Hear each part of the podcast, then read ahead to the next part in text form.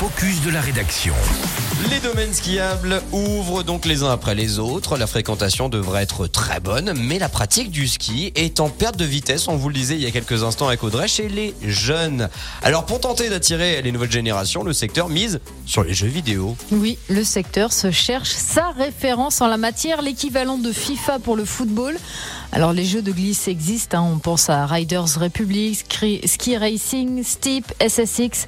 Certains ont été réalisés par le studio annécien Ubisoft, mais il manque le jeu qui met tout le monde d'accord et qui donnerait envie aux joueurs de découvrir les sensations en vrai. Eh bien peut-être que les choses vont changer. Alors puisque un nouveau jeu Ski Challenge va bientôt voir le jour, ou plutôt va ressortir complètement revu. Oui, puisque le jeu gratuit qui se jouait en ligne a été créé en 2005. Il était euh, mis en ligne à chaque début d'hiver et proposé de refaire les descentes les plus emblématiques de la saison. Mais en 2016, il n'a pas été renouvelé aux grandes dames de ses fans qui ont réclamé pendant des années son retour, à tel point que les, que les développeurs ont accepté. Et alors Audrey, pourquoi? Eh ben, cette fois, cela pourrait vraiment devenir le jeu de référence eh bien, parce que plusieurs fédérations de ski soutiennent l'initiative. Il y a les Suisses, mais aussi les Autrichiens les Allemands.